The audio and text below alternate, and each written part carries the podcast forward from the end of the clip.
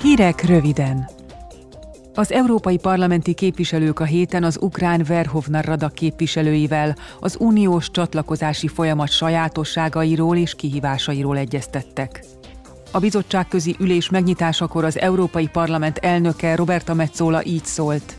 My hope is that accession negotiations with Ukraine will be able to start. Reményeim szerint már az idén megkezdődhetnek a tárgyalások Ukrajna csatlakozásáról.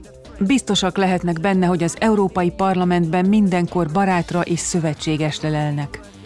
Ukrajna uniós tagsága érdekében intézményeink között már eddig is szoros volt az együttműködés, szakbizottsági szinten is. Ma újfent kijelentjük, hogy készek vagyunk még egy lépéssel továbbvinni az együttműködést és a koordinációt. And coordination a step further. Az ukrán parlament elnöke Ruszlán Stefancsuk beszédében elmondta, Russian invasion has changed the life az orosz invázió drámai fordulatot hozott minden ukrán életében. Ettől függetlenül soha nem tévesztettük szem elől céljainkat és értékeinket. Az Európához vezető utat választottuk. Döntésünk pedig végleges. Nincs az az orosz katona, tank vagy rakéta, amely megállíthatna bennünket. Neither Russian soldier nor their tanks or missiles will stop us. Az Európai Parlament továbbra is minden lehetséges eszközzel segíteni fogja Ukrajnát, hogy sikerrel záruljon az uniós csatlakozási folyamat, jelentették ki a képviselők az ülésen. Hétfőn a Költségvetési Bizottság, valamint a Gazdasági és Monetáris Bizottság tagjai megbeszéléseket folytatnak az európai helyreállításról és rezilienciaépítésről Valdis Dombrovskisszal, az Európai Bizottság ügyvezető alelnökével és Paolo Gentiloni gazdaságpolitikai biztossal.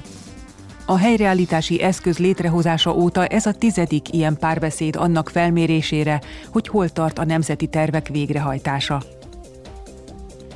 Az Európai Parlament június 9-én és 10-én közel tízezer fiatalt vár Strasbourgba és a képernyők elé az idei Európai Ifjúsági Rendezvényre.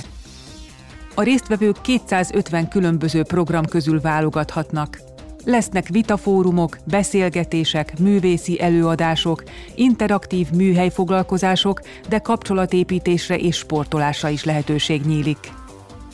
Az Európai Parlament oldalán más uniós intézmények, civil és ifjúsági szervezetek, valamint maguk a résztvevők is beszálltak a programok szervezésébe.